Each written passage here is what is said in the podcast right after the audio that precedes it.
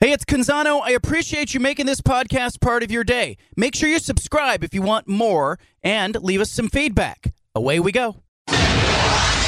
Initialize sequence. Welcome to the Baldcast, a production of John Canzano's Bald Faced Truth.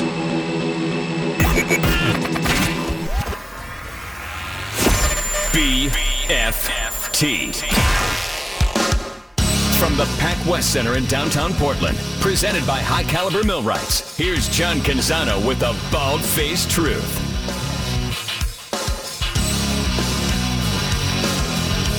Well, I looked up uh, today. I woke up and I looked up, and uh, I don't know what you see in the sky in the state of Oregon. I see a little sunshine. I really do. The Ducks sitting in the polls in the top 25, sitting at the number eight spot. College football playoff rankings coming out tomorrow. Got a quarterback in Bo Nix who looks suspiciously like a guy who should get Heisman consideration. Got a head coach in Dan Lanning who, despite his age, his relative young age, youngest head football coach in Power 5 conference, looks like a guy who knows what he's doing. Ducks have an offensive coordinator in Kenny Dillingham. All he's doing is engineering a masterpiece offensively week to week. Ducks averaging 42 points a game. And yes, that includes the three points that they managed in week one of this season. Will week one matter? Does it matter in the eyes of the College Football Playoff Selection Committee? We're going to find that out tomorrow. About 25 hours from now, the selection committee will release their initial rankings. Uh, you know, forgive me, but the pundits who are saying they can't unsee week one of last season. They just can't get by it. Doesn't matter who, doesn't matter where. It's a cool thing to say. Uh, but what doesn't really matter is what they think. And it doesn't really matter what I think or what you think. It matters what the playoff selection committee thinks. Where will they put the Ducks tomorrow? I still see some sunshine uh, in the skies. Uh, I see some sunshine, too, for Oregon State. How about Jonathan Smith, the Oregon State football coach? Can we get a round of applause for the Beavers? I don't hear you clapping, Stephen. Come on. There you go. That's what I'm talking about. How about Oregon State? All they have done since Jonathan Smith took over the program is go from disgraceful really on the field. They were they were I, I hate to, use the word disgraceful. I, I'm not going to go there. I'm going to say they were just a non-factor on the field under Gary Anderson at the end. He quit on them midseason. They got mocked in that ensuing rivalry game with Oregon. Remember, Willie Taggart said it was raining touchdowns, and you know they went after Corey Hall, the Oregon State uh, interim coach, and all that program has done since hiring Jonathan Smith is go from embarrassing to competent to respectable to ranked. He's ranked. Jonathan Smith talking about it's it. a little bit like preseason rankings. Not in midseason rankings, we're not we're not into and pay attention a bunch of attention to. I will say though, I think it's a recognition of the work these guys have put in and progress we're making. Uh, but we're definitely in the postseason rankings. There it is. Definitely in the rankings during the season. They want to be in the postseason rankings. They want to matter down the stretch here, and they have a chance uh, to matter down the stretch because Oregon State is uh, going to play at Washington on Friday. It's a very important game for their season. It's on the road. They will be an underdog on the road. Road underdogs in the Pac-12 conference don't fare well, but Oregon State is not normal. They're an outlier. They don't follow the rules.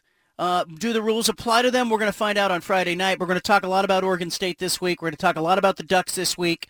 Um, it, it's going to be really interesting to see what the committee does with Oregon. You got four teams really in the Pac-12 that are uh, jockeying for position for Vegas, and then you have Oregon State sitting kind of uh, on the shoulder of those four going, hey, we still want to matter here too. They'll need some chaos. The Ducks will need uh, things to go status quo for them to get there. The Ducks will need to just win out, and they will go to Las Vegas. They have the inside track. They would, in fact, be undefeated in conference play if they could do that, and they would be sitting at the end if they could beat USC, UCLA, or Utah, or whoever gets to Las Vegas with them. Uh, the Ducks would uh, seemingly be well positioned for a college football playoff berth. Uh, only one team in the history of the college football playoff of the 32 teams that have made the playoff, only one 12 and 1 conference champion, one one loss conference champion has been denied. uh, ever in history. So it is it's unlikely that a conference champion with one loss gets denied. But again, week one, Georgia, Oregon, in Atlanta, I was there. It was a not the Ducks were a non-factor. They were never in the game. That said, I got to be honest with you. I was watching Oregon against Cal this weekend. I was watching them, uh, at, you know, st- start slow, little sluggish, couple of mistakes, had a drop pass early, had an interception that bounced off a player's chest near the goal line. Really 14 points that they gave away in Berkeley early. And Dan Lanning after the game was not that happy. He told me after the game when he was uh, on the bus headed away, headed towards the airport, Dan Lanning told me, texted me and said, I don't think we played that well. And, and you're going to hear that from Dan Lanning today in his, his Monday news conference and whatnot. Uh, but, you know, they didn't play that well but they boat raced Cal in the end. They smoked them. And it was really interesting as I was watching that game, I kept thinking to myself, like, look, physically, Georgia manhandled Oregon. If Georgia and Oregon played again today, I would still pick Georgia to win the game. But I'm really curious. Like, there's part of me that wishes we had a 12-team playoff right now because I would love to see this Oregon offense in that playoff because I think they are exactly what is problematic in college football. They're a team that can score on every possession and they can make you look bad if you don't score on every possession. UCLA found that out. Do I think Oregon would beat Georgia? No, I would still pick Georgia. I pick Georgia against anybody right now. And I could change that answer in the coming weeks. But I think we've all been asking the wrong question here for six or seven weeks. We've been asking, you know, can we get past Oregon losing to Georgia? Can we get over it? Can we unsee it? I think it's the wrong question. The question I have today is, is Georgia any better now than they were in week one. The college football season is supposed to be this arc. It's supposed to be this winding arc, and we've seen teams historically that don't look that good in the beginning of the season. Ohio State comes to mind several years ago. Ohio State, uh, even in 2015, when they got in and won the national championship and beat Oregon, they really came on at the end of that season. They weren't the same team in the beginning of the season. There's a team every year that becomes a problem late in the season. At about this point, they start to come on. They separate. We go, uh-oh, look out. They, they could be dangerous. I don't know if it's Tennessee. I don't know if it's Alabama. I don't know if it's Georgia. Um, you know, I don't know. I don't know. And I think, um, you know, if we, uh, you know, we come back and we go, look, uh, if if Georgia is just flatline, like maybe they're the same team they were at the beginning of the season. Heck, maybe they're not as good as they were at the beginning of the season, and Oregon is better. Is that a football game you want to see or not? That's what the committee's going to ask themselves as they put out their rankings tomorrow. The final first rankings. The you know they've been you know Jimmy jacking around. You know selecting their teams, watching their teams. Now they have to put those rankings out publicly. It'll be really interesting to see if Oregon is better than eight where they currently are in the AP poll. If they are better than eight, it's going to tell me that the selection committee is is looking past week one and judging Oregon on what they see right now on the field. If they are nine or ten, look out because it tells me they're not going to be able to get past what they saw on week one of this season as Georgia destroyed Oregon 49 to 3. Uh, I think Oregon's done some good things to try to erase the narrative, change the narrative, but uh, I think we're going to find out definitively tomorrow what that did to the minds of the selection committee. Uh, I want you to call in 503-417-7575. Tell me what you make of this college football season, what you make of the job that the committee has. What do you make of Oregon State being ranked? What do you make of the Beavers going to Washington this week? What do you make of the Ducks and Bo Nix and the chance that Bo Nix has maybe to get into the Heisman conversation. And then ultimately, I want to talk a little bit about, um, you know, about, uh, you know, Kenny Dillingham. Kenny Dillingham, all he has done uh, for Oregon is come out and engineer an offensive game plan week to week that is absolutely lethal. Absolutely lethal. Um, and I think, uh, you know, it's, uh, it's interesting to me that we are watching Dillingham do this, knowing that uh, knowing that he has this might be it for him at Oregon. Like that Arizona State job uh, is looming, is calling. That Arizona State job is out there, and if Kenny Dillingham wants to you know, be a candidate at Arizona State and become a young head coach in the Pac-12 conference, I think Arizona State may come calling for him. But I want you to know what you make of all of this. If you're Kenny Dillingham, do you sit tight at Oregon? Do you say, look, uh, you know, I need to wait one more year, two more years? Or do you jump at that opportunity? If you're Bo Nix, do you consider staying at Oregon for one more year? If you're the Oregon Ducks and the selection committee tells you, we just can't get over week one, we can't unsee that, are you going to be okay with that? It bothers me because it's supposed to be a college football season. It's not to be not supposed to be elimination week in week one. We're supposed to look at a season and go, okay, how did a team who got better? Who got worse? Who was injured at the beginning of the year? What were the circumstances in which you played? We're supposed to do that stuff, but not everybody does it. In particular, the national media doesn't do it.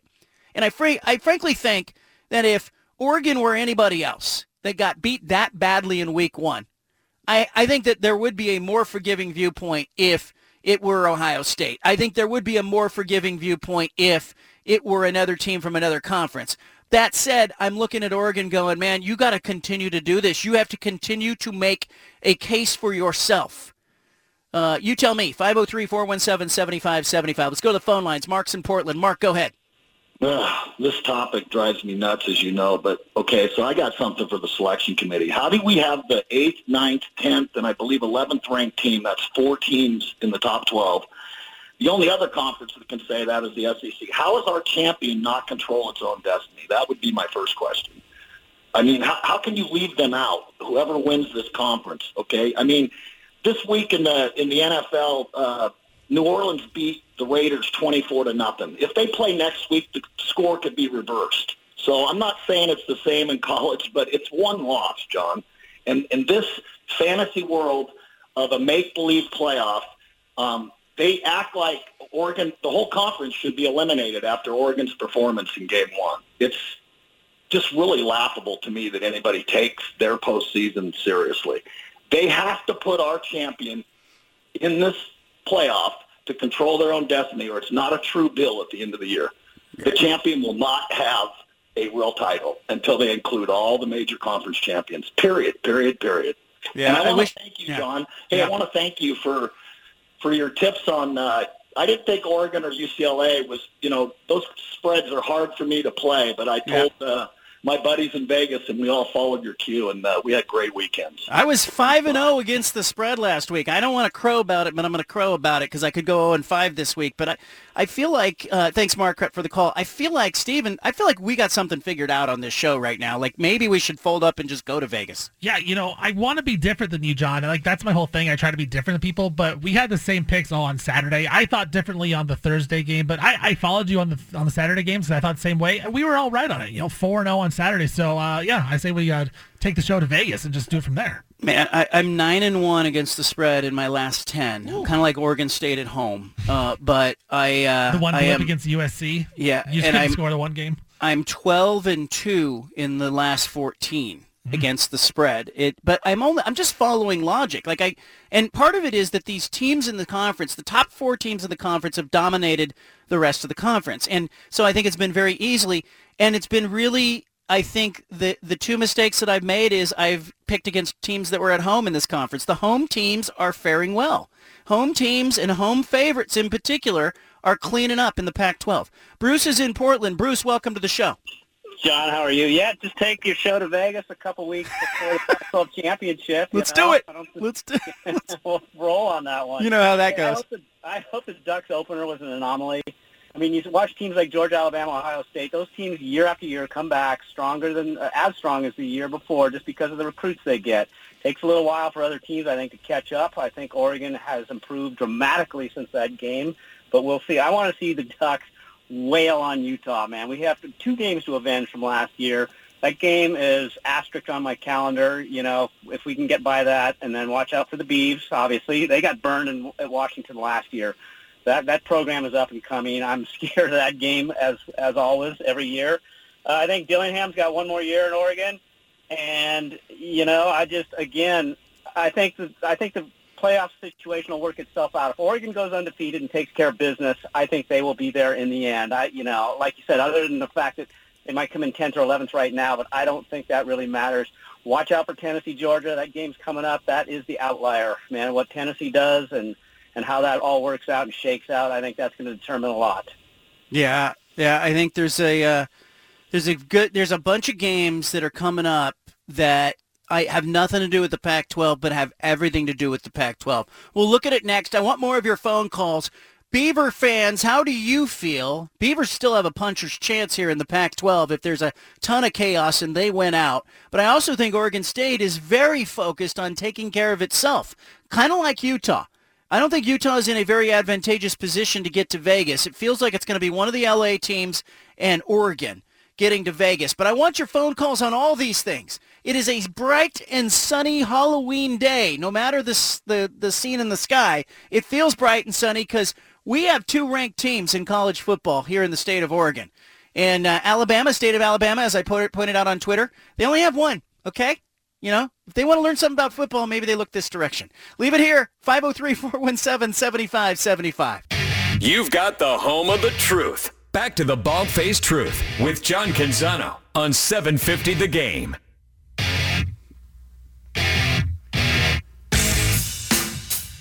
I want a bunch of your phone calls, 503-417-7575. What do you make of the Ducks and the College Football Playoff Selection Committee rankings coming out tomorrow? What do you make of the Beavers ranked? Jonathan Smith has the Beavers ranked. I feel like applauding every time I hear that. I don't know why. I also want you to know on tomorrow's show, I never do this, okay? I never do this. I want you to be here at 3 o'clock tomorrow. I can't tell you why but you need to be here at 3 p.m. tomorrow. You're going to get uh, a uh, more than pleasant surprise at 3 p.m. tomorrow. I'll just tell you that because you're a listener and membership has its privileges, as they say. Uh, be here 3 p.m. tomorrow, right off the top of the show. You will not want to miss what's going to happen at 3 o'clock tomorrow right here. Nick Daschel covers Oregon State. Uh, you can read him on Oregon Live. He's joining us now. Hey, hey, your team is ranked. You like your words are probably flowing a little freer, like a little bounce in your step as the beat guy. Good job. Yeah, I had a lot to do with it. you know, I, I I spent a lot of time working on these X's and O's and, and developing uh, defensive linemen, and yeah, Yeah. that's Recruiting. No, it's- Let's never forget recruiting. I mean, I mean, it's, I, I'm, I'm, but I'm already getting a lot of a lot of Beaver fans bent out of shape at me because I made some comment on on Twitter about you know is this a one week thing?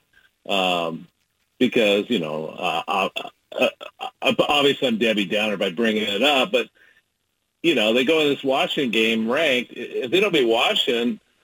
I'm not sure they're going to be ranked the rest of the season until after a bowl game. So, I mean, this game's kind of kind of important if they want to keep this up because they lose at Washington. I, I don't know that they get ranked again unless they beat Oregon. the uh, road but- the road games have been hard across the conference. The home teams dominate. Uh, why is it that Oregon State has struggled on the road in your mind? You know, I don't. Three years ago, when Jonathan had, you know, the, they won a bunch of road games, and I don't know that have, have they. I guess they have they struggled. They won at Fresno State. You know, Fresno had Jake Haener at the time, who was, you know, pretty Yeah. good quarterback. That's that was a good they- win. Yeah. Yeah, and they, you know, and they did struggle at Stanford, but they won. Um, Utah, Utah beat them good. Utah, yeah, Utah was a bad. Yeah, was, that that was their worst performance of the year. I don't know. I mean, shoot, everybody, but teams have come to Oregon State not played well either. Even you know USC. I mean, you you you could make the case Oregon State was probably quite a bit Should've better won. that game. They just, won. they just they Yep. just didn't win, and um, yeah, it's just I I don't know. It's it, it, you'd like to think the reason teams don't win on the road in the Pac you know, is because the the crowd is so much of a factor. But I mean, maybe there's a handful of stadiums in the Pac-12 where that's the case, but I don't know. It's it's it's it, it, it, I don't really have a good answer for you on why the home teams That's okay. are, are so dominant this year. That's okay. How about Chance Nolan at quarterback? Um, you know, a lot of people wondering if he'll get back, when he'll get back. Ben Gulbranson has been all right and, and seems to be be steady and improving. Uh, will Oregon State suit up Ben Gulbranson on Friday? Will they suit up Chance Nolan in your mind? Well, it'll definitely suit up Ben Gulbranson unless something happens here between now and Friday. But who's starting? Um, oh, I, I, I, it'll, I'll be surprised if it's not Gulbranson. I Chance, Chance practiced a little bit today, limited, limited according to Jonathan, and from all indications, this was you know probably either yesterday or today was the first time he's he's even worked out in a month. I mean, when you haven't played in a month, it's going to be hard for. I, it, it, and Johnson said, you know, if it was today, it would be Gulbranson. Well, if it's Friday, it's still going to be Gulbranson. I, I can't believe that Chance Nolan will will go from limited on Monday to full speed by Thursday and ready to go Friday, unless something dramatically happens with Gulbranson. Now, the the conundrum comes in after this game. If if I think they like Chance Nolan, I think they think he's probably the best the best quarterback on the roster. I'm not saying that they told me that. I just I'm just you know what I know, what I see, all that all that crap.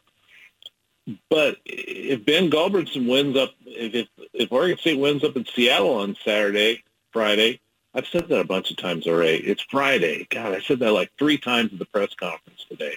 Um, you know, he's 4-0 as a starter. What do you do with the guy? I mean, at that point, you, you can't bench a guy for being four and zero oh as a starter. I don't think. So you kind of got to go with him, and so that's where the conundrum comes in. Even if Chance Nolan is is you know ready and you know snapping at Jonathan Smith's heels and whatnot, I don't know that you can replace Gulbranson if he's four and zero. Oh. Nick Daschel with us uh, covers Oregon State. You can read him on Oregon Live. Uh, this team wants to play defense. They're very good at it. Washington likes to play offense. They're pretty good at it. How does that matchup go in your mind?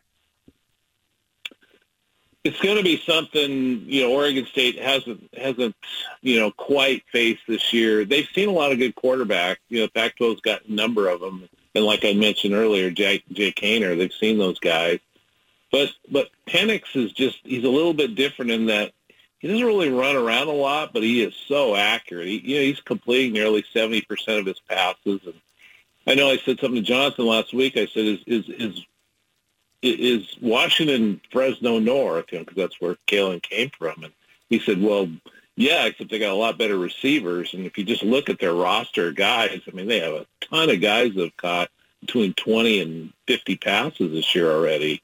And I mean, they, they're far and away the, you know, the the most prolific passing team in the conference, and you know they'll throw it short, throw it deep, they'll throw it everywhere, and and I think Oregon State's equipped to handle that, but until you actually face something like that, you, you don't really know for sure. So, you know, we'll see. Uh, Cal held you know Washington to 28 points, and and they've been held down a little bit at times, but I think Oregon State's going to have to a bring their bring their running game with them uh, and bring it to a point where they can run for over 200 yards, and they're going to have to score some points. I mean, they're going to have to get in the 30s probably to win to win Friday. You know, Wilner, Oregon State seemed to take it personally when USC came to Corvallis. I, I felt like they really just personally challenged themselves. Will they do that again, or was that more about it being USC? You know, does Washington bring that same edge to it as an opponent? I guess that's what I'm asking.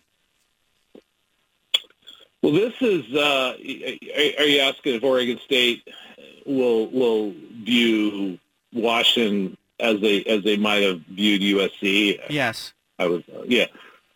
So I just looked back at the series a little bit. This, this is the biggest UW Oregon State game since 2000. I mean, they rarely play each other when both teams are hitting on all cylinders. They're, I mean, they're both six and two. Both have a chance to you know, win 10 games this year. Still, you know, probably on the outside of the Pac-12 championship game race, but, you know, they still got it. They're still in it.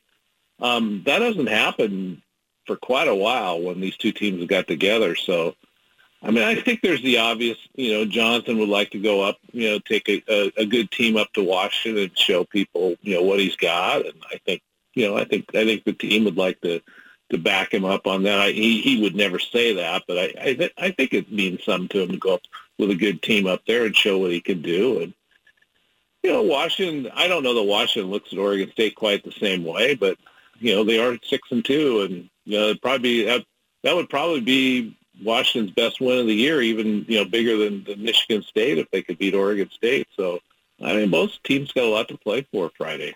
Huge, huge game. Uh, who do you like in the game?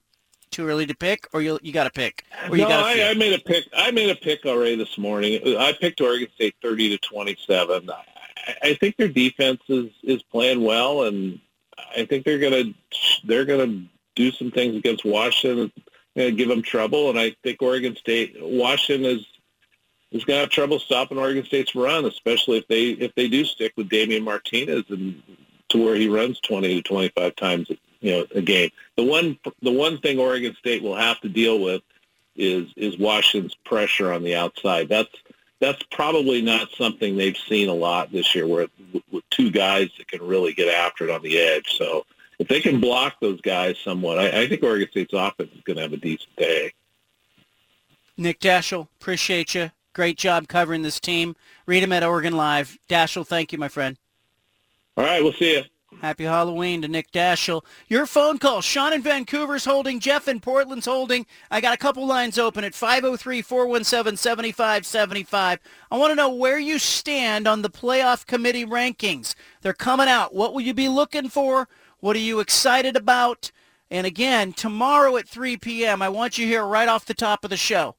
Um, I, I, I can't tell you quite yet what it's going to be, but you're going to want to be here at 3 o'clock tomorrow.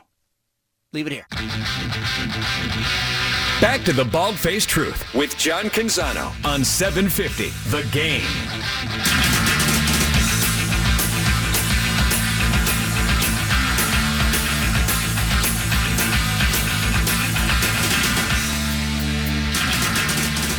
Tomorrow, 3 p.m., you will thank me. Be here. Make an appointment. I don't do this, right? You listen to the show for years. How many times, Stephen, in your time working on the show, have I said, hey, you have to be here? I can't tell you why, 3 o'clock tomorrow. How many times have I said that? Uh, that would be zero. Yeah, this is this is big. It's a big deal. It's a guest.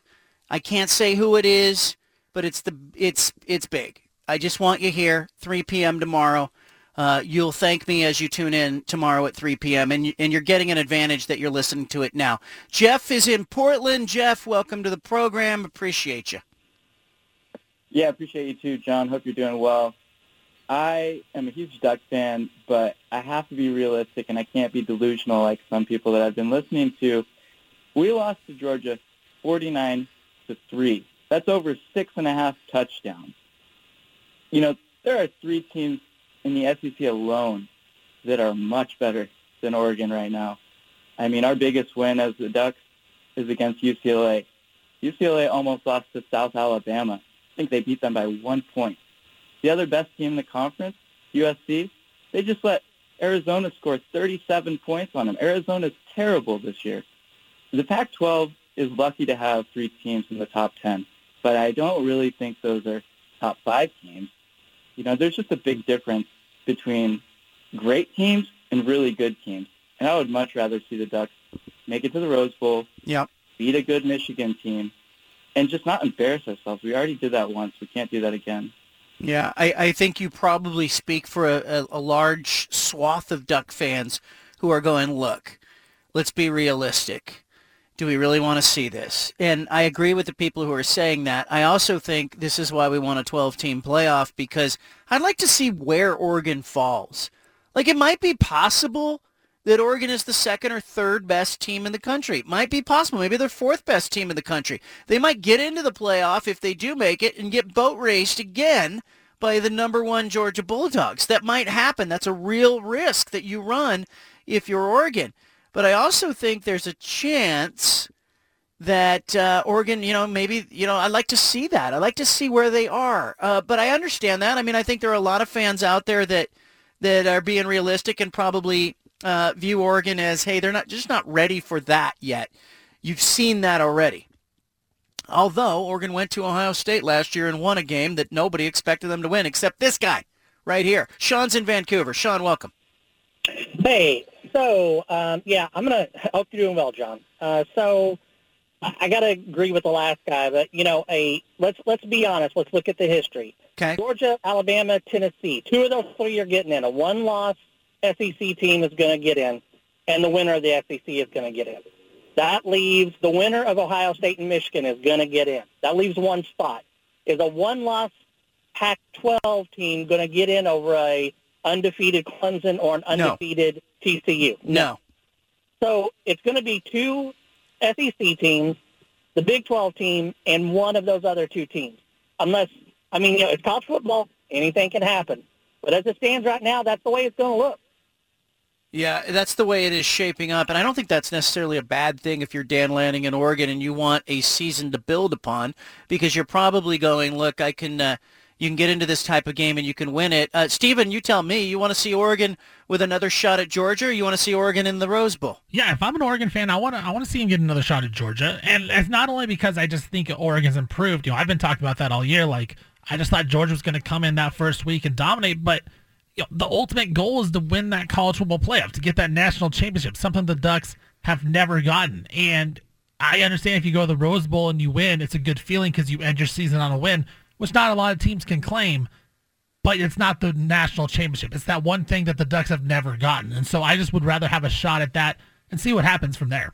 Stick your nose in there and see where you're at, stick, so to speak. I think, I look, here's the, I'm torn on it because they're nowhere near as good as Georgia. Like we saw that in week one. And I don't think that there's any amount of, uh, you know, what they could do between, you know, now and the end of the season that would change my mind on whether they could beat Georgia. But I am looking at the other teams in the uh, in the you know in the top 25. I'm looking at Tennessee. I'm looking at Ohio State, and I'm going, look, Oregon went to Ohio, Ohio State last year and won. Uh, Oregon can beat Michigan. Can Oregon beat Clemson? I don't know, but I'd like to see them play Clemson. Like I'd like to see them play everybody but Georgia. But the problem is, if they get into this playoff, they're probably going to be the four seed, and they're probably going to get Georgia again. So I would almost rather see them play someone else rather than Georgia because I don't know if they can get past Georgia. I, I am convinced they can't get past Georgia, but I'm also convinced that they have as much right to the fourth spot in this playoff as any other one-loss team is. And if there's a you know a one-loss team or two-loss team that gets in in front of them, I think it's going to be a crying shame. Let me ask you this, John. Do you think it would be better nationally, reputation-wise, for Oregon to go to the Rose Bowl and beat Michigan, let's just say, or go to the college football playoff and lose to Georgia for a second time? Would it help them for next season build upon momentum with the, the Rose, Bowl? Bowl, the Rose Bowl win, and, the doubt out there and the question that they might have belonged. Uh, you know, the people going, you know, like if they let's just say they go to the Rose Bowl, they play Michigan, and they beat Michigan pretty handily. I think it's a very ordinary Michigan team that's sitting there at eight zero. But I don't think they're. I don't think Michigan is anywhere near as good as Georgia. I don't think Oregon's anywhere near as good as Georgia. But I think Oregon can beat Michigan. What if Oregon goes to the Rose Bowl, beats Michigan handily? I think that is a much better momentum piece entering next season than going to the playoff, saying you made the playoff, but you got embarrassed. And I think sometimes it's over. It's tough to overcome some of this stuff. Yeah, and next season Oregon should be better, right? Like they can could return a lot of people. I think maybe if they get that momentum, maybe Dillingham stays, right? And then they can get Bo Nix back. Like it may be the right choice to say go to the Rose Bowl and win. But just for me, like I want to see you against the best. I want to see the teams and see how they compete against those top schools. I would. I actually would love to see Oregon play Georgia. Like just the curiosity of it is how much better is Bo Nix? How much better is the Oregon offense? Would they move the ball at all? Would they score on Georgia? Because I kind of feel like, look, I was there. I was there in Atlanta. That was week one, game one for Dan Lanning. And I'm not saying we should excuse Oregon's performance because it was a first-year coach in week one. But it was a road game against the defending national champions. It had the feel of one of those NBA season openers where the champions are getting their rings. You know, Georgia fans were there. They were kind of celebrating like last season this season. It was a big event. I remember every Uber I was in, the drivers were like, oh, this is the biggest thing. Look at the dogs. You're going to get introduced to the SEC. And then I got inside that building and I was like, yeah, like, you know, I've seen this before. I've seen, you know, a national championship game or two or three, or I've been to an LSU won a couple of national championships. I was there at those games and had that feel to it. Georgia's incredibly talented, incredibly dangerous. You look at their you know, offensive line, they're tight end, 6'7", 260, and you go, okay, that's a different type of tight end than we see in the Pac-12. That's not Dalton Kincaid. You know, it's that is a that is a massive human being playing tight end for Georgia. And and across the line, that's the big difference is the guys up front at Georgia were, uh, you know, these are guys that are going to go to the NFL and they're going to start. These are not guys that are just going to make a roster or get just get drafted. Th- these are guys that are going to go and be the, you know, a starter in the NFL. And so it was an eye opener in week one. And I think, but I also think Oregon did not give Georgia its best punch. So I would like to see, okay, it would be a great experiment to see where Oregon is at the end of the season.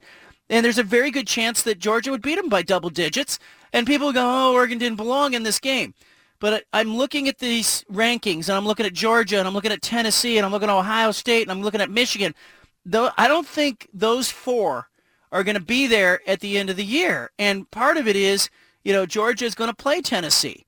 And I'm watching Alabama still with one loss and going, okay, are they out of this thing? And I'm looking at TCU and Clemson. And then I'm looking at Oregon and going, hey, can Oregon get past TCU? Can it get over Alabama? Can it get by Clemson? Can it get through Michigan to get into the top four? I think it's asking a lot. I think there's a chance that they become the second one-loss conference champion not to get there. 503-417-7575 is the number. Our big splash coming up next. Back to the Bald Faced Truth with John Canzano on 750 The Game.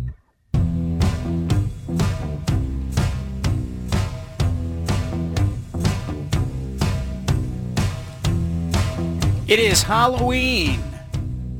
In our household, we have a kangaroo, the eight-year-old, and we have a uh, giraffe, the six-year-old. Anna is also going to wear a giraffe outfit. She just didn't know it, but I ordered it for her, so she'll be in a she'll be in a giraffe outfit. That makes me the zookeeper, Stephen, Peter. What are the costumes looking like at your households? Uh, so my oldest, he's eight. He's going to be uh, a character from the video game Among Us. I don't know if Okay. you know that game. Yeah, yeah. yeah. So uh, he's the, he's the imposter on that one. So uh, he's excited about that. And then uh, the little one, he's going to be Spider Man. I love that, man. Solid. I, I would do the Among Us costume. I know it's a little played out now, but uh, He, uh, he gets a lot of love on it. Like random kids will come up to him, and be like, "Oh, you're so sus." That's great. Uh, my eight-year-old, uh, he's he's doing something classic. Nothing in pop culture. He decided he wanted to be a vampire this year. So uh, Okay, I like that. yeah, no one specific, just a, a general vampire. That's good. Are you? Will you dress up, Peter? You're normally dressed up. Are you dressed up right now? Today? Uh, I am wearing blue jeans and a black T-shirt. There you go. do, you, uh, do you usually Greece. dress up though, Peter? I don't. from he's from Greece. That's right. Ooh, Danny That's right. Zuko, Over here. Kenickie. I don't know why I thought you dressed up every year. Did you dress up one year years ago? Uh, not here. I'm sort of a uh, old man shouting, "Let the kids have Halloween." So I usually don't. There you go.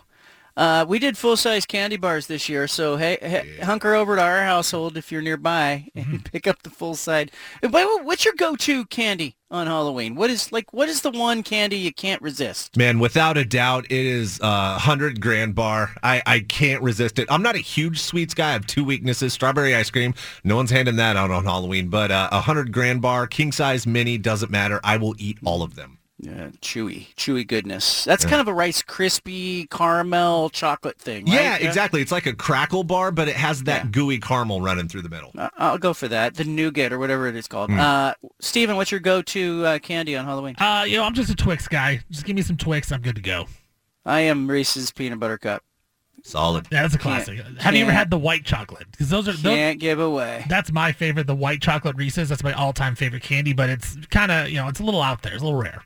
Yeah, uh, one year, a couple years ago, because what happens is, you know, because neither one of us want, like for me, the joy of Halloween is watching my kids go door to door and dress up, seeing the excitement, living vicariously through them. But that means nobody can man the house. So what we do is we leave a bowl of candy on the porch. But Anna started that tradition. She said, we're going full-size candy bars. And I said, that's fine. And she said, we're going to leave them in a bowl on the porch. And we're going to leave a little note says, take one right? So, you know- obviously I'm going, rolling my eyes, going, yeah, uh, okay, let's see how long this lasts. But um, it's interesting because we have all sorts of cameras in front of the house. We could watch the kids when they came up, and it was a really interesting watch for me later because uh, I only watched because the whole bowl was gone later, and I was like, okay, who took the bowl?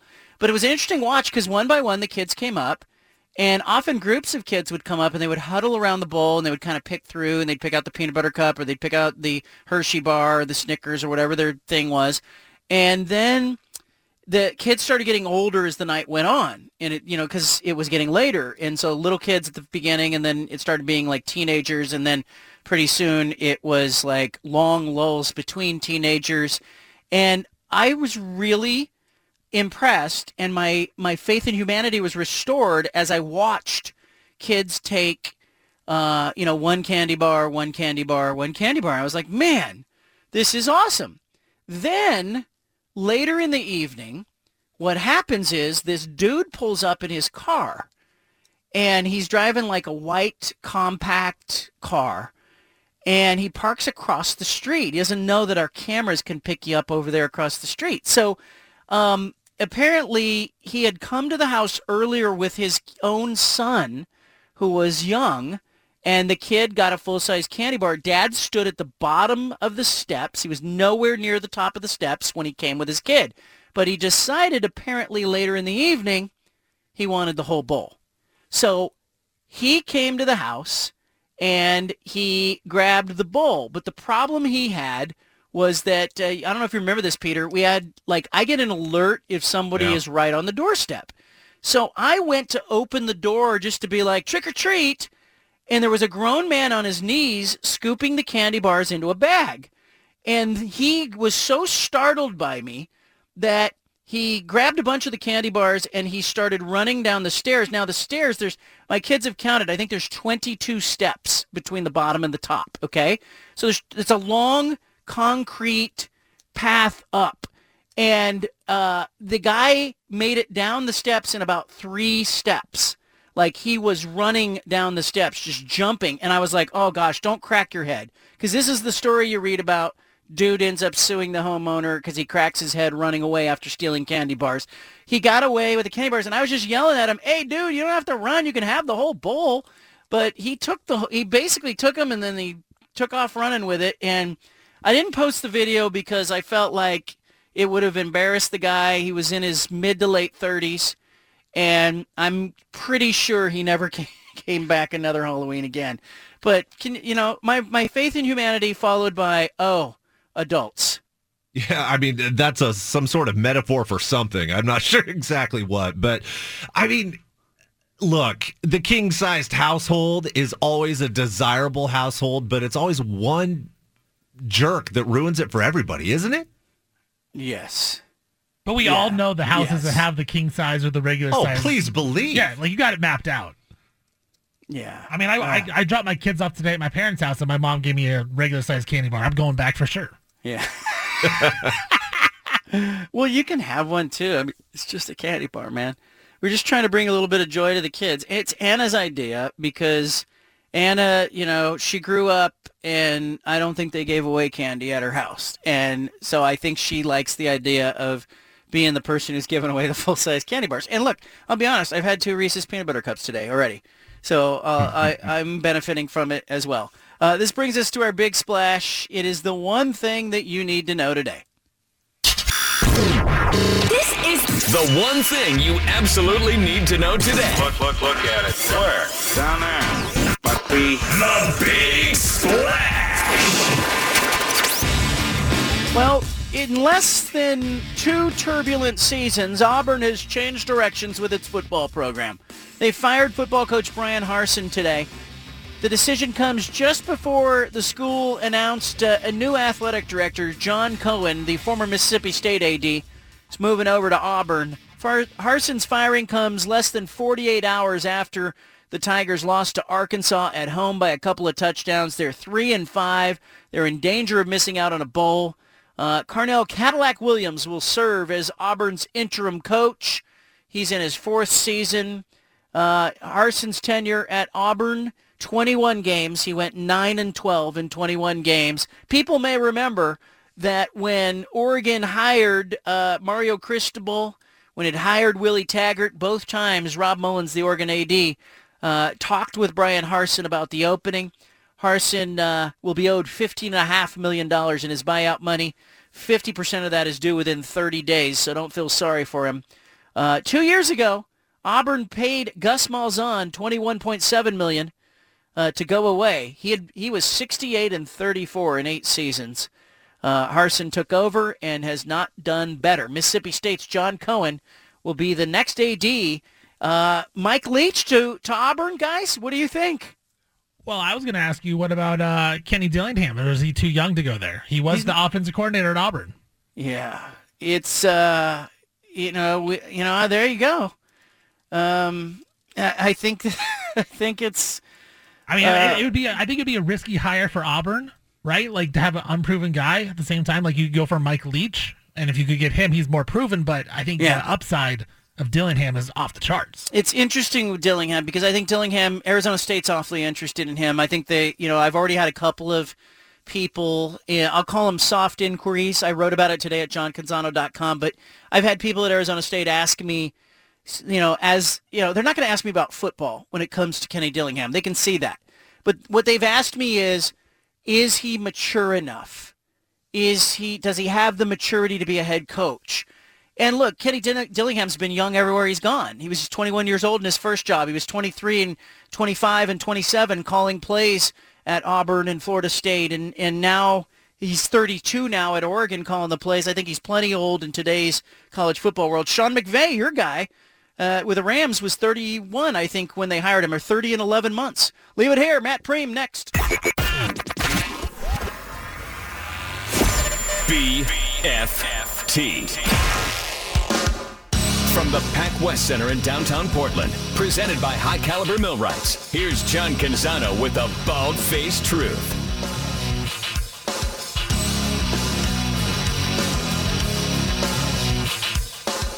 Players scrapping in the tunnels. This feels like Miami and Notre Dame back in the day. Michigan, Michigan State.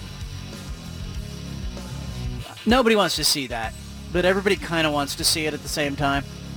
It's one of those things. University of Oregon playing some good football. Kenny Dillingham, the offensive coordinator, his name is surfacing all over the place. We Talked about it in the last segment. Uh, Bryan Harsin out at Auburn. Arizona State looking for a coach. Dillingham, obvious ties to Arizona State. Hasn't said anything publicly. But I have to think, uh, based on the inquiries, I've had two inquiries from Arizona State. People in the athletic department asking me, is he mature enough? What's he like to work with? I've only talked to him a few times. Talked to him over the weekend. But Oregon's playing good ball. That's what's doing the speaking for Kenny Dillingham. That offense, Bo Nix, 42 points a game. They're making it look easy. Here to talk about it, Matt Prehm, friend of this show, 24-7 Sports. A guy who has Halloween going on in his neighborhood. He's got children. His doorbell could ring at any moment. He's probably handing out full-size candy bars, and he's joining us now. What is your go-to candy on Halloween? Oh, John, is this the go-to candy that I go out and buy for myself as a parent? Because we all do that, and we just don't give it away. Or the candy that I pull from my kid's bag that, hey, you can't have this, it's bad for you. Either one, you tell me. Oh, Uh, 100 grand. 100 grand. It's the most underrated candy out there, and you can never find it anywhere except for, like, right now. Yeah, this is the only time of year that you can really get the hundred grand. I noticed. I was in the store today. You know what? What candy is the candy that's left over? Is the payday bar, the peanut bar. Nobody wants that bad boy. Yeah, there's a lot of almond joys at my at, at uh, my local Dairy Mart and uh, Walmart when I went looking for candy. Yeah. Hey, let's talk. Uh, speaking of candy, that offense at Oregon is looking pretty sweet, man. Uh, you know, Bo Nix, Kenny Dillingham, uh, the receivers, the running backs. Troy Franklin emerging, Chris Hutson when he's not dropping the ball looks fantastic. I mean, uh, they are humming right now. It, but you know we don't do enough, Matt? We don't talk about the offensive line. Can we, for a moment, just talk about how comfortable Bo Nix looks back there throwing?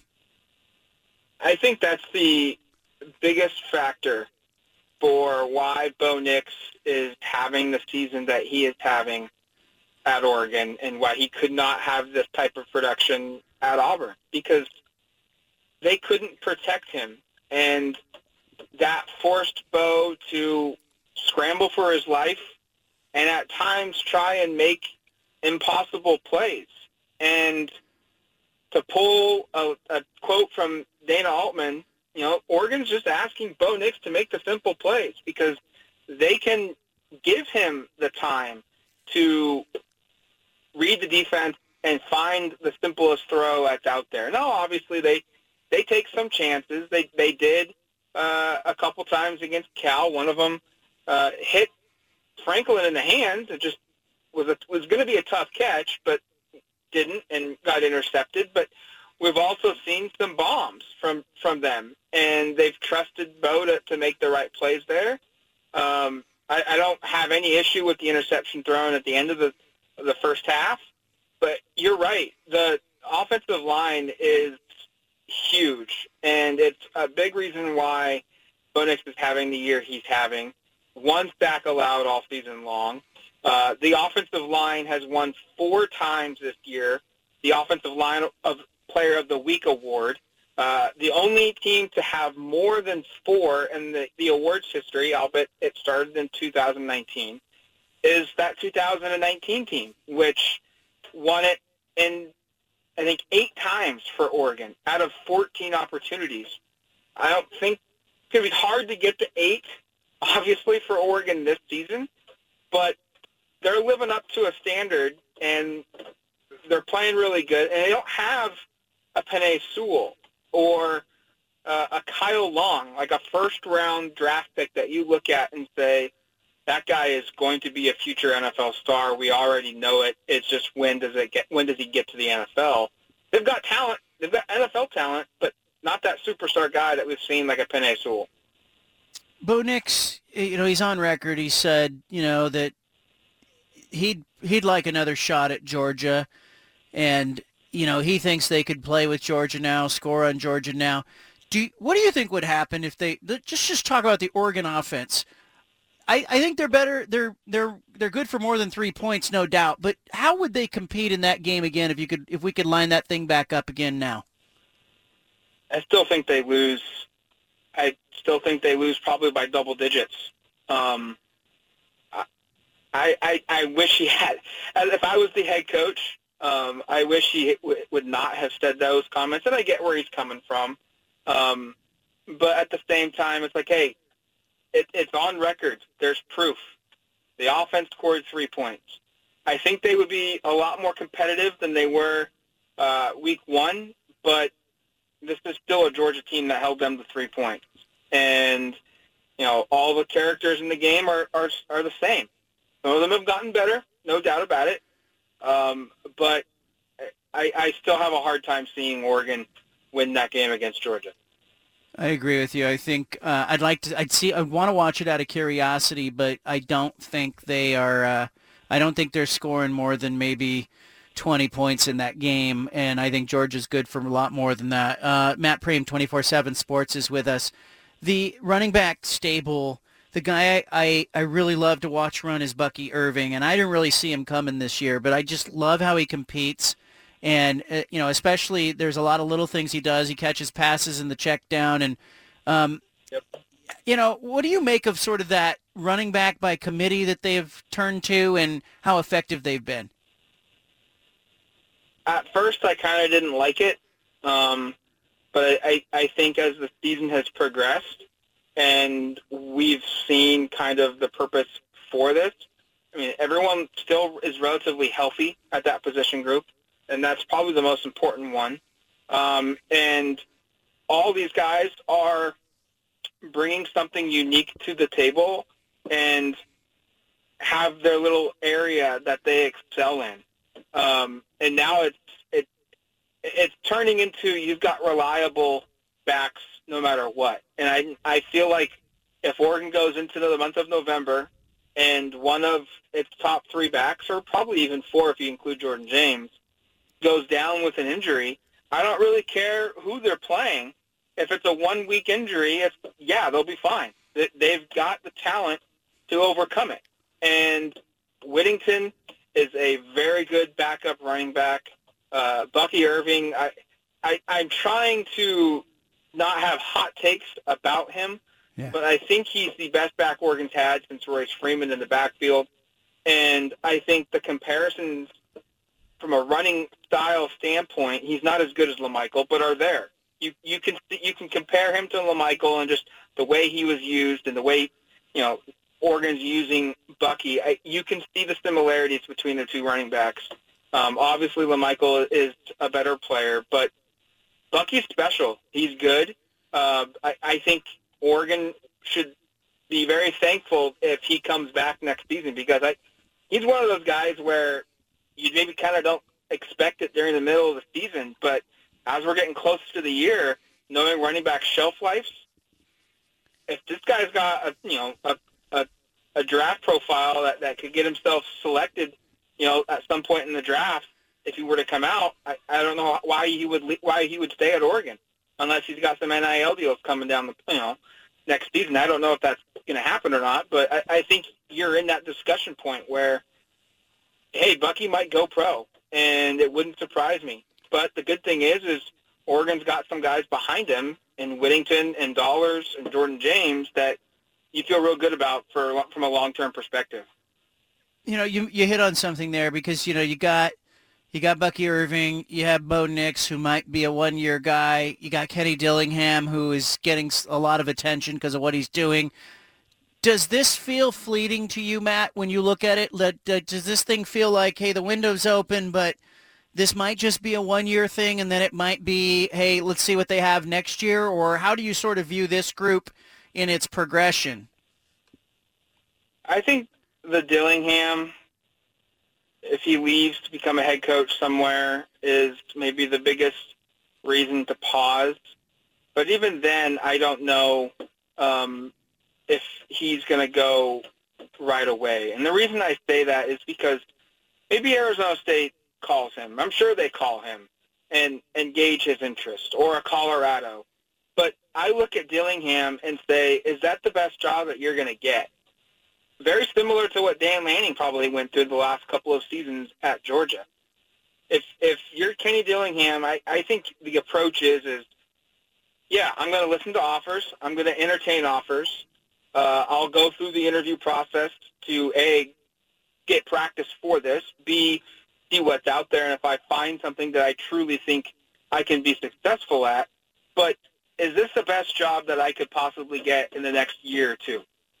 Down the road. And I, for Arizona State, for Colorado, no, I he he would have bigger opportunities, I think, uh, in, in places far better, you know, set up for long-term success than either of those two programs. Now, for ASU, the question is, is you know, how dear and near is it to him in his heart uh, to be, to be the head coach at ASU because he grew up in the area, he graduated from there, know, that that could be the question. As for the players, I this is we live in the portal days, and while it it, it kind of sucks for you know college retention and, and understanding and, and getting to know these players, you know, you're going to be able to find every single season starters at quarterback, starters at, at receiver, skill position, to where if a Bucky goes pro, um, or if Bo Nix decides that this is it and he goes pro as well, because he does have that extra year because of COVID. Um, if if he leaves, and and Dante Moore is not the guy as a true freshman, you will you will have available players to go out and and locate and bring in to have high levels of success. I mean, they did it with Bo Nix this season at quarterback. They've done it with Bucky. They've done it with Christian Gonzalez, um, Jordan Riley at defensive tackle. Um, they've also done with Casey Rogers at defensive line. Uh, you know, Oregon's got multiple Chase Cota. You know, they, they've got six or seven guys right now starting from the portal on a team that's in the top ten. So that's the way we are uh, in college athletics now. Is that you can go out and quickly find a portal guy that's an NFL caliber player or one of the best players, you know, collegiately in the country right away. Matt Prehm, 24-7 Sports, is with us. Uh, I'm looking at the last four games of the regular season, all of them big. This week is Colorado, at Colorado. There's no way Colorado's beating Oregon. I'm going to say it. Dan Lanning won't. You'll say it as well. But yeah. let's look at let's look at the last three. It's Washington at home. It's Utah at home. It's at Oregon State. Of those three, which one is the biggest worry for Oregon to possibly drop? Funny. We we discussed this today on uh, our Odds and Audibles podcast, um, and my answer was all three games are basically, in my eyes, neck and neck and neck, and you're you're literally splitting hairs for all various different reasons. Um, we'll go in order. Utah is probably the most complete team. Is the complete the most complete team Oregon will face on its schedule. There's some injury concerns there, and you know maybe how healthy will they be in a couple weeks when when they come to town. But on paper, if they're healthy, they're equal to Oregon, and that you know. And then you go look at last season and what happened, and Oregon was not competitive. So that's probably the one you would naturally gravitate towards. But then Washington has probably the best offense of the three teams that you're talking about. They've got an elite pass game, and that's kind of where Oregon's struggles have been this season. Their offense is really good. Their defense is average, kind of at best, maybe. Uh, and their secondary has given up a lot of big plays, and that kind of feeds into the strength of Washington. Um, and then the last one for Oregon State, why I, I think this is all, why they're all kind of equal, is that the Beavers have played Oregon tough the last couple of years, especially in Corvallis. I think Jonathan Smith is probably one of the better in-game coaches in the conference. And go back. I mean, you were there when when USC came to town, and you know everyone that that was at that game said, even though it was a smaller crowd, twenty six thousand or whatever it is that Reser can hold right now, it was a weird, crazy, tough environment. And what will that be like for you if it's like that for USC? What will it be for for Oregon? It'll probably be even tougher to play from that perspective. So my answer is I think all three of them are equally tough for various different reasons. Oregon should be favored in all the remaining games that they play this season, but history has told us since the conference has expanded to 12 teams, no one has gone 9 and 0 in conference play. And you know, so history says that there's going to be a loss somewhere here. Um, I, I think if I had to absolutely pick one, I would pick Utah just because you have to give them the respect that they had last year for what they did to Oregon. I mean, Oregon wasn't even competitive, uh, and they're the most talented team, and they're probably the most well-coached team and developed team out of the remaining programs that Oregon has to play. Yeah, I think Utah, they're so banged up, and you know, in most years I'd agree with you, but they don't have that that Tavion Thomas back. He's not there with them. They've had problems finding a running back. They go to the tight end. Their quarterback is a star. I mean, he's just a warrior and he'll battle, but defensively they're just okay. And offensively, they're good enough, but they're not great. I love Washington's offense. Penix is really good, but Washington's not going to be able to stop Oregon. Oregon's going to put 50 on them. I yeah, think. their defense is not very good. Yeah. Their, their defense isn't very good. I, I, mean, I I guess yeah. Deep down, like I'm not trying, like I don't root for either team, what what have you. Um, but deep down, like I would love if Oregon is 10 and one going into the final week of the season, and Oregon State has two losses to their name, and they're nine and two, and we go into that game where it's the Pac-12 championship game is on the line. We've got Oregon State trying to get to 10 wins. Maybe if they win this game, they you know propel into the top 15 or top 10 in the country. Oregon, if they win, maybe if they do enough at that point in time to, to think, hey, if they can win the Pac-12 championship, they're back into the playoffs. They're Yeah. they're the four seed. All those storylines would be absolutely fantastic, and we had that in what 2009, a late December game at Autzen. It's one of the greatest games played between these two teams. One of the greatest games played at Autzen. Uh, I, I think that would be fantastic storylines right to end the season and kind of give a big shining star to the conference as two of its perennial schools, UCLA and USC, are leaving. That hey, there's still really good football being played, and it's you know teams that are in the conference in the, for the long term future. Yeah, Matt Prehm, I, I love it, man, because I the more I look at that, like I'm I think Oregon State could lose to Washington on Friday very easily. It's you could see that happening on the road. But um I think Oregon State presents a, a problem potentially for Oregon. I think Oregon's a little more talented, but Oregon State at home is they're different at home. They're nine and one. That only lost to USC, and it was very close. And they're just a different team at, at Reser Stadium than they are anywhere else. And they will certainly compete in that last game of the season.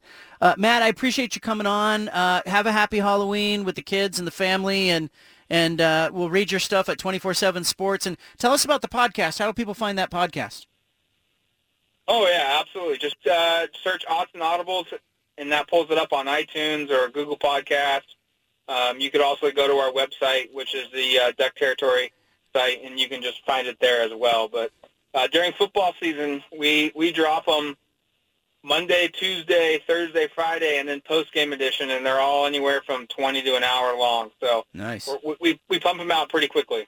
All right, Prehm, thanks for coming on with us. I'll see you at the stadium. Absolutely, thanks, John. All right, there's Matt Prehm with Duck Territory 24/7 Sports. I want more of your phone calls. 503-417-7575. Also, I have told you you need to be here tomorrow at 3 o'clock. Why? Because if you're not here, it would be horrible. We'll be back with more coming up. You've got the home of the truth. Back to the bald-faced truth with John Canzano on 750 The Game.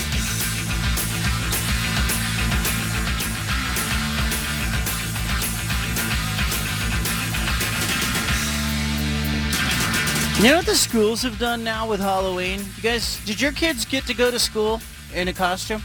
Uh, my kid didn't have school today for some reason. Okay, that's why. A lot of the schools have canceled uh, Halloween because the teachers have said, "Hey, we can't get anything done. These kids are wild and they're all hopped up on candy, probably because they're sneaking the candy that's supposed to be given away later, and they're distracted by." Three o'clock, they're going to go and get their costume on, and then they're going to go trick or treating. And the day the teachers will tell you that they are there's no control over the kids. I wonder. They're wild. I wonder if tomorrow's a bad day too. I bet it is. Maybe even worse. I bet it's worse. Like my little preschooler, uh, he got to wear his costume, but they didn't have school. They only had school Tuesday through Thursday, so Yeah. uh, so they wore it on Thursday. Yeah. Uh, I my uh, my oldest uh, her school. I know they they stopped having the kids show up for the day the Halloween day. They just blew it off. The last few years, they're like, just everyone take the day off. We're taking it in service day. Peter, did your kid go to school in costume today? Oh, he's on the phone. Peter's on the phone. Um, my kids did not. They were not allowed to wear their costumes, but and they were really not too happy about that. The school has said no costumes; they're a distraction, and uh, so they could not wait to get home. And they were a little uh, how do I put this? They were a little wild after school today.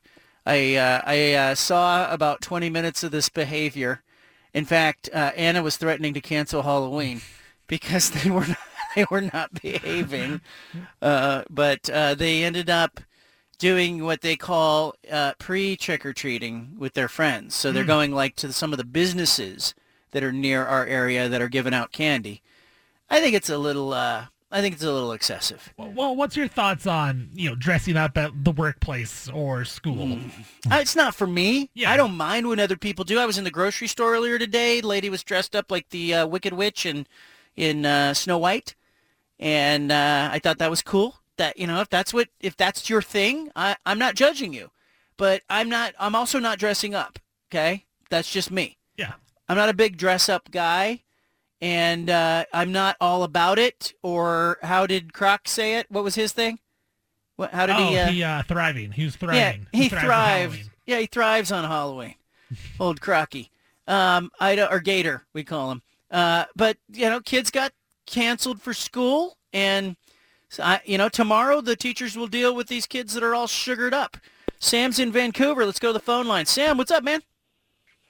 I wanted to uh, real quickly talk about um, the costumes and everything about Halloween being uh, school being canceled on Halloween.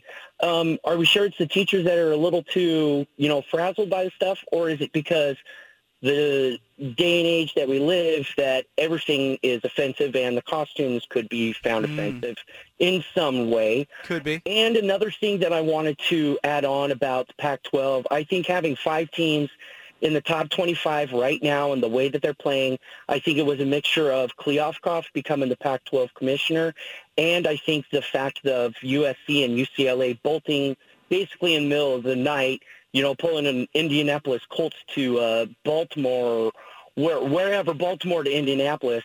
But I think that they just kind of, that lit a fire under the Pac-12 team's butt in the conference. And I think this is, this is the start of something I think really kind of cool. And I, I hope the conference sticks around. Yeah, uh, conference is going to stick stick around.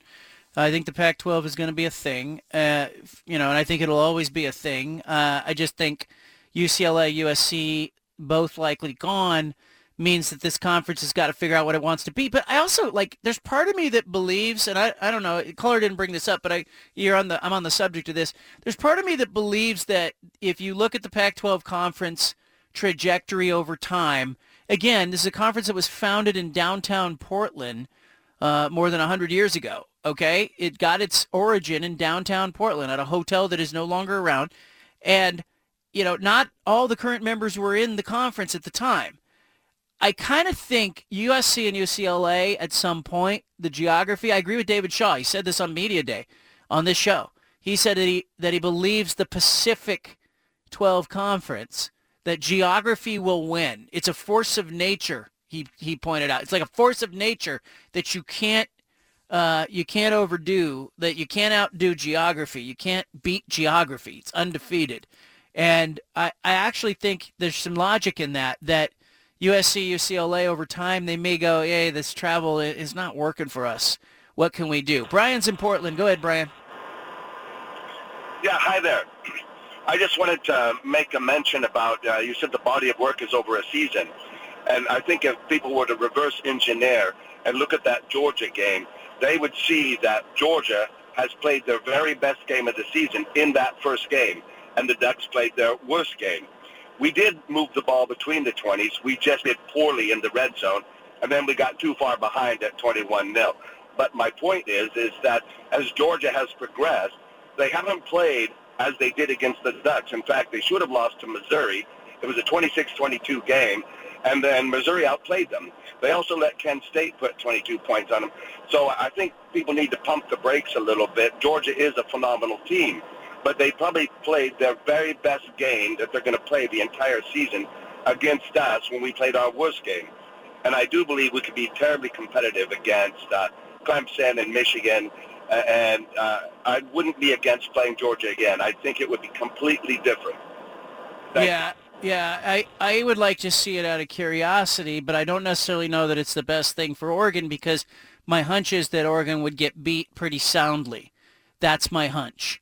All right, I've told you you got to be here at 3 o'clock tomorrow. Uh, I have a big guest coming on right off the top of the show. And by big guest, I mean a very tall, redheaded guest. It's as much as I can tell you. Don't miss it. It would be horrible if you missed it. Okay? That's as far as I can go. I want you to leave it here. Punch and audio coming up. Back to the Bald Faced Truth with John Canzano on 750 The Game.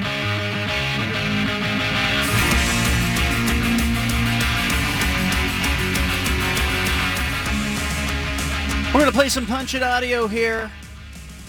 Just heard from a buddy who says uh, his school gave kids out today and tomorrow. No school. Teachers aren't playing, man. They're like, nope. That's a good union. Second time. It's another thing that we didn't have when we were kids, John. You know, we didn't have water bottles. We're drinking out of hoses. They're getting days off for Halloween. Come on. what are we doing? They're getting full size candy bars Yeah. and, and then days off around it. Man. I've done too much. Too soft. I saw this video on TikTok. It's this kid. He's in uh, he's in some Asian country. He's in his full uh, outfit, you know, his gi or whatever they call it in martial arts, and he is uh, he's doing the splits on two logs, and his parents are having him hold another log. He can't be five years old, and he's literally near tears and like screaming like you know he is uh, Rambo in First Blood. And then he comes down, he drops the log, and he breaks into like, you know, throwing punches. And I sent it to Anna, and I said, you know what? We're too soft on our kids. Yeah, that sounds like a great idea. I'm, I'm sure she was all for it. Yeah, she's now instructing me via text message to put the bowl out right now because nobody's home to answer the door. I'm in the studio doing the show and put a sign that says take one. This could be a great experiment. Like, you know, how long does the bowl last on the porch in 2022? Take one, but be quiet because I'm on the radio. Yeah.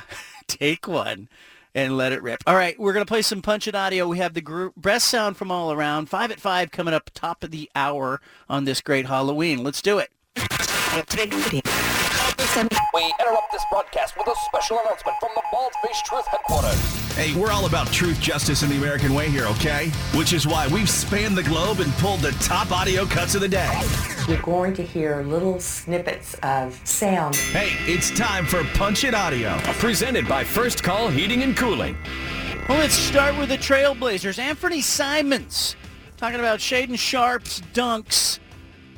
He says they are spectacular. Never seen anything like it. Here's Anfernee Simons on Sharpe. Punch it. Oh,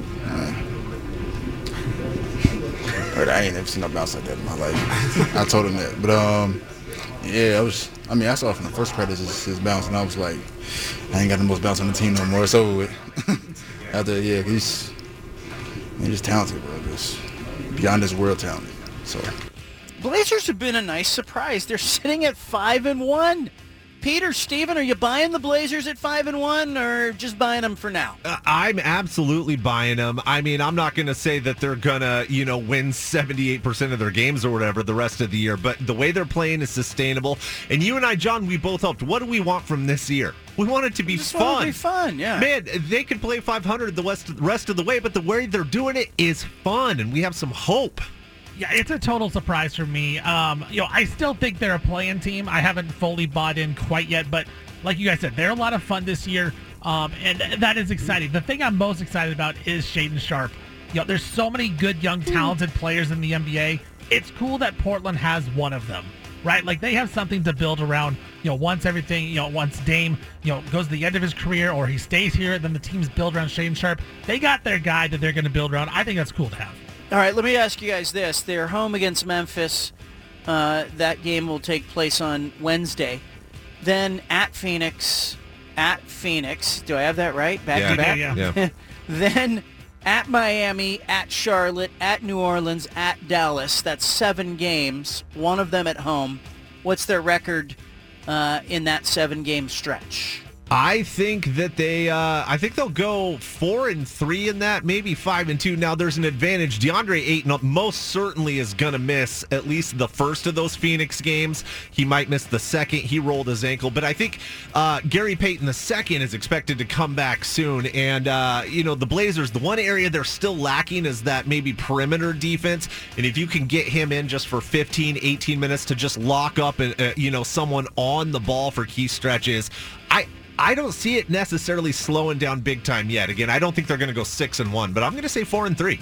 Yeah, I think it's uh, I think it's three and four probably, maybe even two and five. I just I, I'm still not fully buying yet, John, and maybe that's just me, you know, clinging to this. But uh, I think they've overplayed the way they have so far, uh, and they're going to come back down to earth a little bit. But they are a lot better than I thought they'd be. Yeah, I, I can't see how they don't come back to earth somehow. Uh, Seahawks, Giants, Geno Smith getting it done. Seahawks are a nice surprise in the NFL. Punch it. They're throwing it around the yard when you thought they'd be running. Double move. Lockett on the sideline, in for the touchdown. Redemption for Tyler Lockett as Seattle takes the lead. He's going to show like he's going to turn and just for a second, and then he hits the gas again and gets thin at the top of that double move. See that? How he kind of turned his shoulders a little bit. So Adoree' Jackson didn't have anything to contact. I got to give the Seahawks some credit. They've been better offensively without Russell Wilson than they were all of last year. Like they are, I believe they're leading the NFC in points scored. They are. I'm looking at it right now.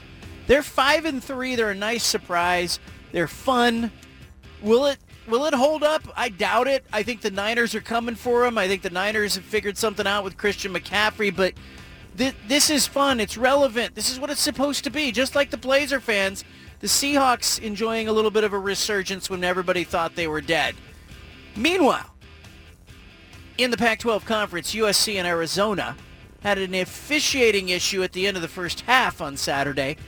USC had the ball through a 34-yard pass, appeared to, uh, the clock stopped, appeared to have time with six seconds on the clock to run another play. Didn't happen. The officials screwed it up. Here's how the end of that sounded. Lincoln Riley not happy. Clearly Lincoln Riley does as well. Yeah. Well, thankfully we have Michael Mothershed here, and he'll be able to untangle all of this. The biggest thing right now for SC, they as Arizona's heading yeah. to the locker room, well, Ted. Of course they are. Which is going to make it even worse if they get called back. That's the end of the half. Unbelievable end to the first half in Arizona. The officials blew it. They later told Lincoln Riley they screwed up.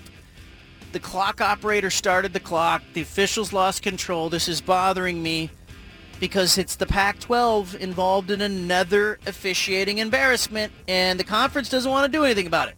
They don't even want to acknowledge it publicly as a mistake. On Sunday, I reached out to the Pac-12. I said, are you guys going to issue a statement? They said, no, it didn't meet the criteria. Well, it's still embarrassing. Pac-12 has got to fix that. Jim Harbaugh speaking out. Michigan and Michigan State. There was a scuffle in the tunnel. Michigan State beat up on a couple of Michigan players in the tunnel after the game. Jim Harbaugh wants them to pay for it. Punch it. Uh, there needs to be accountability. There needs to be a full, thorough, timely investigation. I can't imagine that these uh, will not, um, uh, that they won't, I can't imagine that this will not result in criminal charges. Four Michigan State players have been suspended. The police investigating a scuffle in the stadium tunnel as Michigan beat Michigan State 29 to 7 on Sunday. Mel Tucker, the coach of Michigan State, said that he reviewed the disturbing electronic evidence, meaning the phone videotape, and uh, they are doing an investigation. Several Spartan players in an altercation with a Wolverine player in the tunnel. Jim Harbaugh said uh, he saw the video. It's 10 on 1. It's bad and it's unacceptable. You heard him there. It's, uh, it's bad. I, I don't know how this happens. It's a safety issue. This is not how players should be interacting after a game. This is not what a rivalry is about. I, I saw it. I just shook my head. I said, this is not, this isn't it. This isn't it. Here's the audio of that interaction.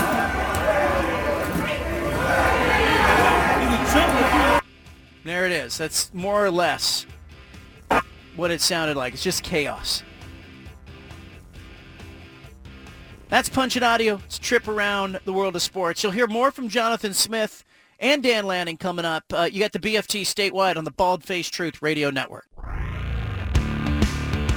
Back to the Bald Face Truth with John Canzano on 750 The Game.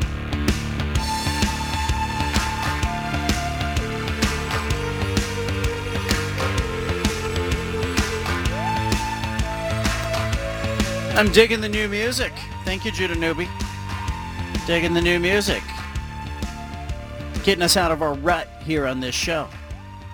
Guys, can we talk for a second about the NFL? What is going on in the NFL? Peter Sampson, your, your Rams and my Niners mixed it up yesterday, and for a while I thought, gosh, neither of these teams looks very good, and then all of a sudden Christian McCaffrey showed up, threw for a touchdown, ran for a touchdown, caught a touchdown pass, and I went, "God, well, maybe they figured something out." What do you guys see happening in the NFL where everybody kind of just looks okay? I mean, that's the name of the game, parody of the NFL, but it feels really like it has taken another step, not just this year, but this week specifically. We had so many bad or mediocre teams playing each other. And yeah, you mentioned it. I mean, the Rams and the uh, the Niners both expected to be pretty good this year, both kind of eh. Uh, the Rams were really after Christian McCaffrey. 49ers stepped in, and uh, I mean, he looked great. A passing, a rushing, a throwing touchdown. He did everything for them. And the Rams, they need help. And part of the issue is, you know, when your GM and your owners say, quote, F them picks, eventually you run out of picks. And there's there's no guy that you could get to help. And, you know, Matthew Stafford, he's dealing with the injury. He's taking a step back. And in the NFL, it, it's a, all it takes is stepping back an inch, and everyone is, is right there with you.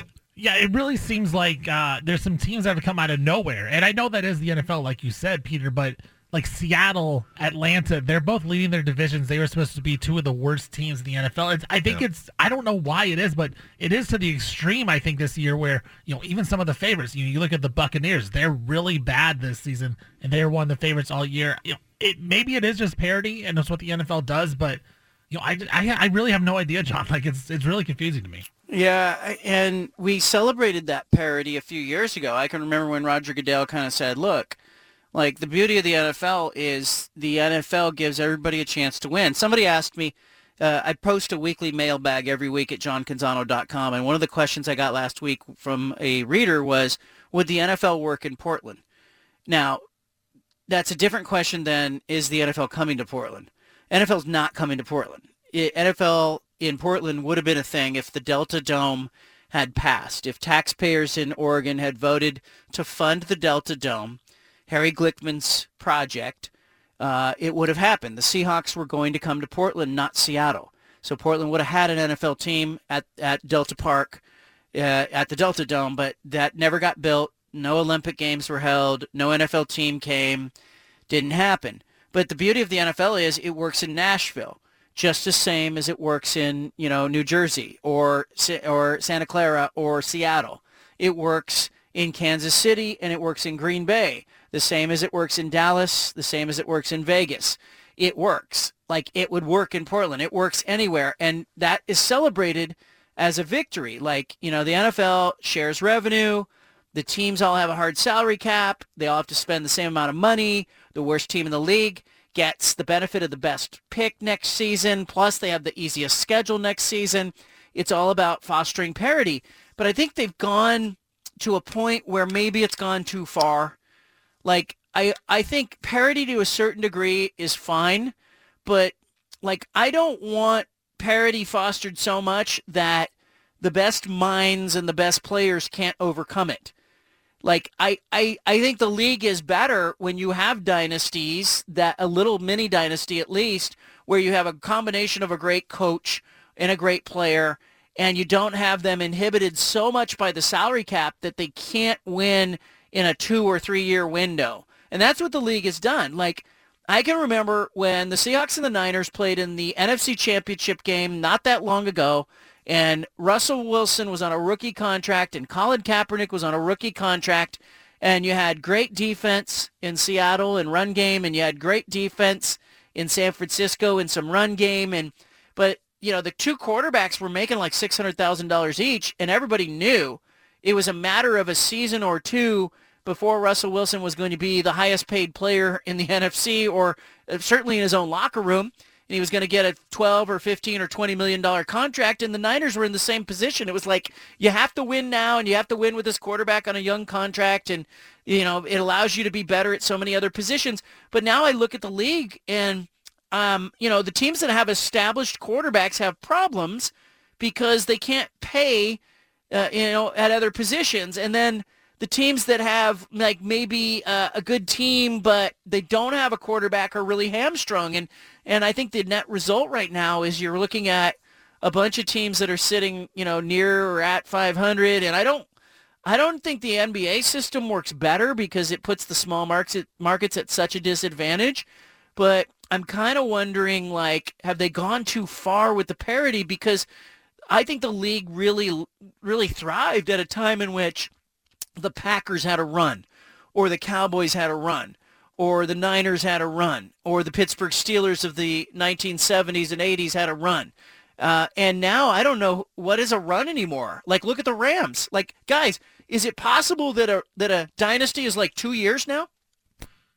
It very well could be. I mean, that's a great point. Like, you know, you look at the you look at the teams that really have had the dynasties. You know, the Steelers haven't won a Super Bowl in so long, but Mike Tomlin hasn't had a losing season. So, like, does that count as a dynasty, or does it have to be, you know, conference championship success or Super Bowl success? Yeah. It's kind of the definition, but yeah, I think it's getting shorter and shorter. I think even in the NBA, it's getting shorter and shorter as well. I mean, the Warriors are an outlier, but we all expect Boston to be really good for years. That thing could blow up at any time, and someone could want out and request, a, request a trade. You know, the coach goes away. Obviously, Ime Udoka. Like, so many things happened so quickly now. I think in sports that I think you're right. Dynasties they shrink, and it has to be a shorter distance now.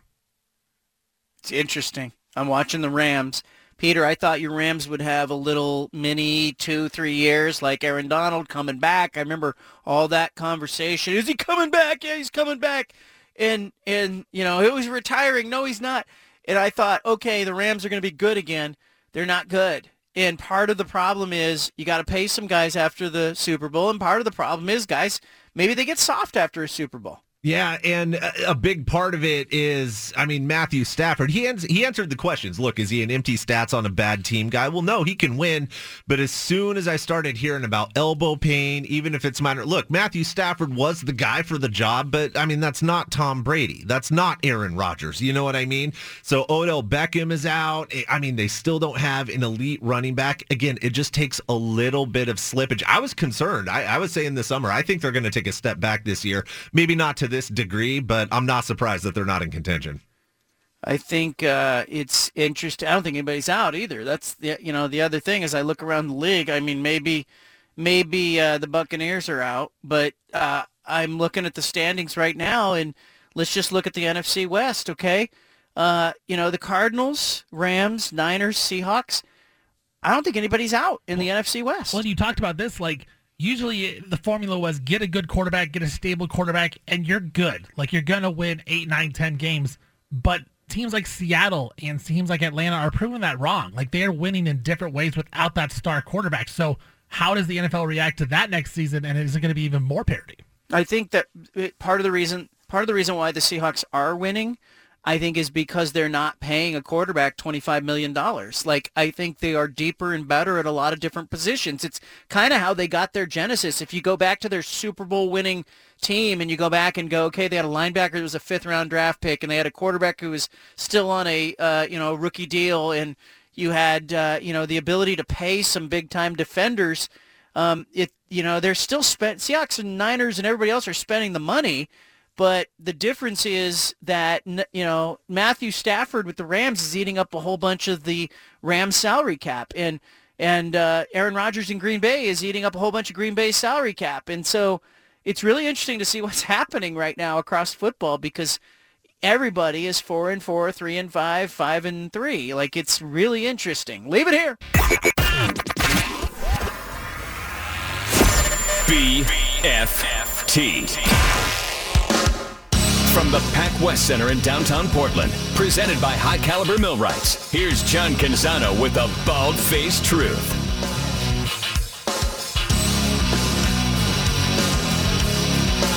I'll tell you what I'm loving uh, at johncanzano.com. I'm loving the comment section. I've never said that before. On the old school newspaper comment section, I never had that positive sort of association. But there's great debate and discourse going on in there you uh, disagree with me, jump in there on any of the pieces and look at the comments. I think part of it is that a lot of the commenters are using their real names because they are subscribing, whether it's a free subscription or a paid subscription, and they're using their real name. And so I'm using my real name, and they're using their real name, and so there's a level of civility.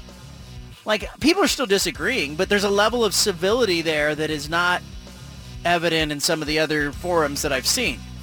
But one of the big questions that came up, and you guys, without looking this up, you did you guys both see the video of the end of the Arizona USC first half on Saturday? Yes. Yes. Okay, so the official, you know, probably should have blown the ball dead, reset the clock, and allowed USC to snap the ball. But I just looked at the official scorebook because somebody asked the question in the comment section. Do you remember USC snapped the ball and then the, you know, the Caleb Williams throws a pass, ends up at like the two yard line, but then the official is blowing the whistle and waving his arms and only like about four people are actually playing on the play. Everybody else is standing around confused. Do you guys remember the play, like that, that last sort of half play that happened? Yeah, yeah. Everyone's just standing around and then uh, yeah. scrambles around to the right and throws it basically into the ground. Is that a play that you guys think registered in the official playbook of the game? Because uh, I'm looking at the play, like the official game log, Or do you think that the clock ran out and they did not get the playoff? Was there a play there or not? It, I'm. It shouldn't be. Therefore, I'm going to say that it did register. Yeah, I think I think it is. I think it is.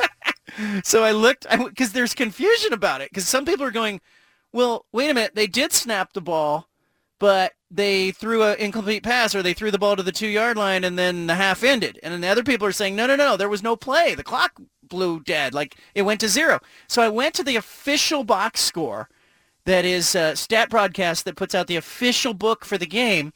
And there is no play there. The last play of the half was the 34 yard completion. So Caleb Williams did not, they did not snap the ball to the Caleb Williams on that play.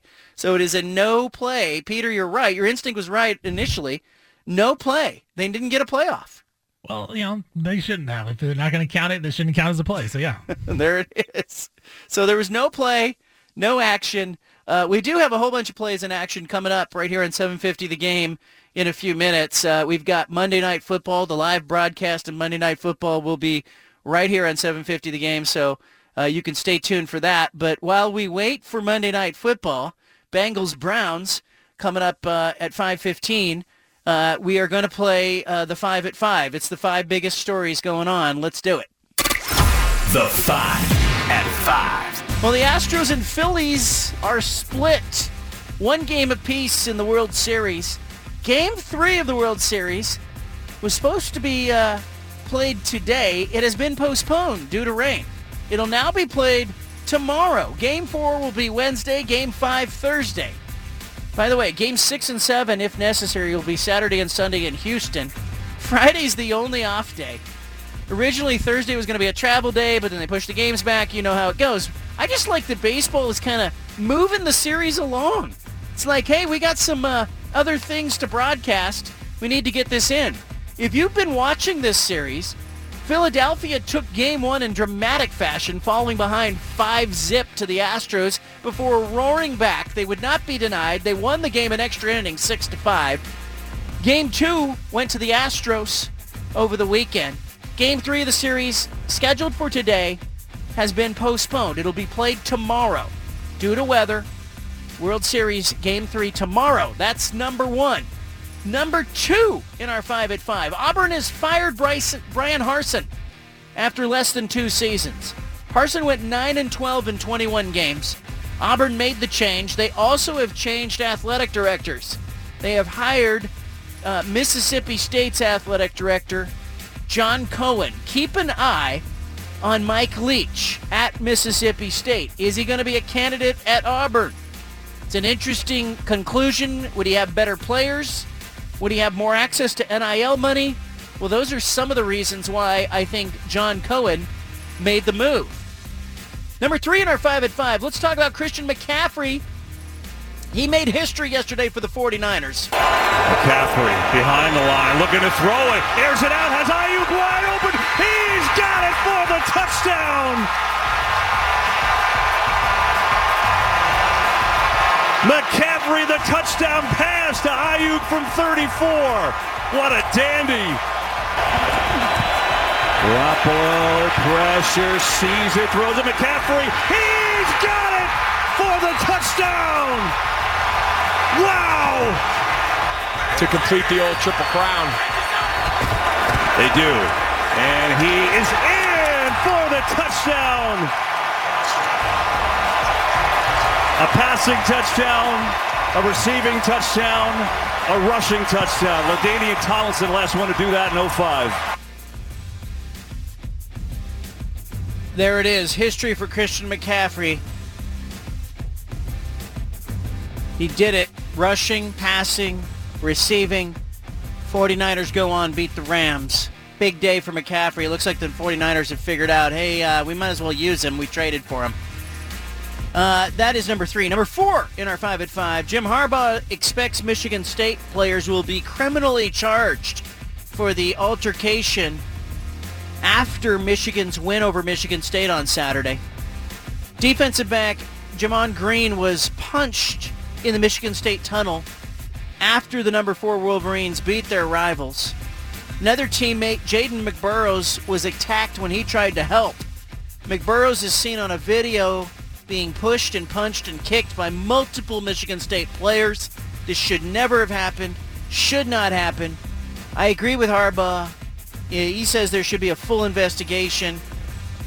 Uh, by the way, uh, Green has hired an attorney to represent him in the assault case. Tucker's working, Mel Tucker, the coach at Michigan State, is working with law enforcement. This one's ugly. Keep an eye on it. Finally, fifth thing in our 5 at 5. Kind of a wild story. 76ers have lost two second round picks. Not between the uh, sofa cushions. They have had them taken away as a result of violating free agency rules. Apparently, they had some early discussions with P.J. Tucker and Danuel House Jr. Uh, the uh, league announced this, said the picks were taken away because the 76ers engaged in discussions with both players prior to the date when discussions were permitted. They'll lose a second round pick in the 2023 draft. 76ers, uh, by the way, are getting a uh, pick in that draft from Atlanta, Brooklyn, or Charlotte, uh, depending on who has the most favorable pick. League has been investigating the 76ers since summer when uh, they signed Tucker with the mid-level exception and they signed House with the biannual, biannual exception. Oh, these moves were made possible after James Harden took a pay cut. So uh, they're also the league is also looking into the New York Knicks. I'm surprised this doesn't happen more often. That's our five at five. Five biggest things going on. All right, tomorrow, I want you here. I want you here at three o'clock. If you are here at three o'clock on this radio show tomorrow, you will get a wonderful surprise. A big time guest coming on tomorrow's show right at three. I can't say more about it. Um, he has vowed me to secrecy. But uh, I'll just say this. He'll be coming out of the teepee to do an interview on this show tomorrow at 3. He's going to break his silence, and he's not a guy that likes to be silent. It's horrible. You know what I'm talking about? To keep this guy silent. So you know who's coming on. 3 o'clock tomorrow. Be here for it. The Bald Faced Truth, not here for a long time. Just a good time. Have a great Halloween, everybody.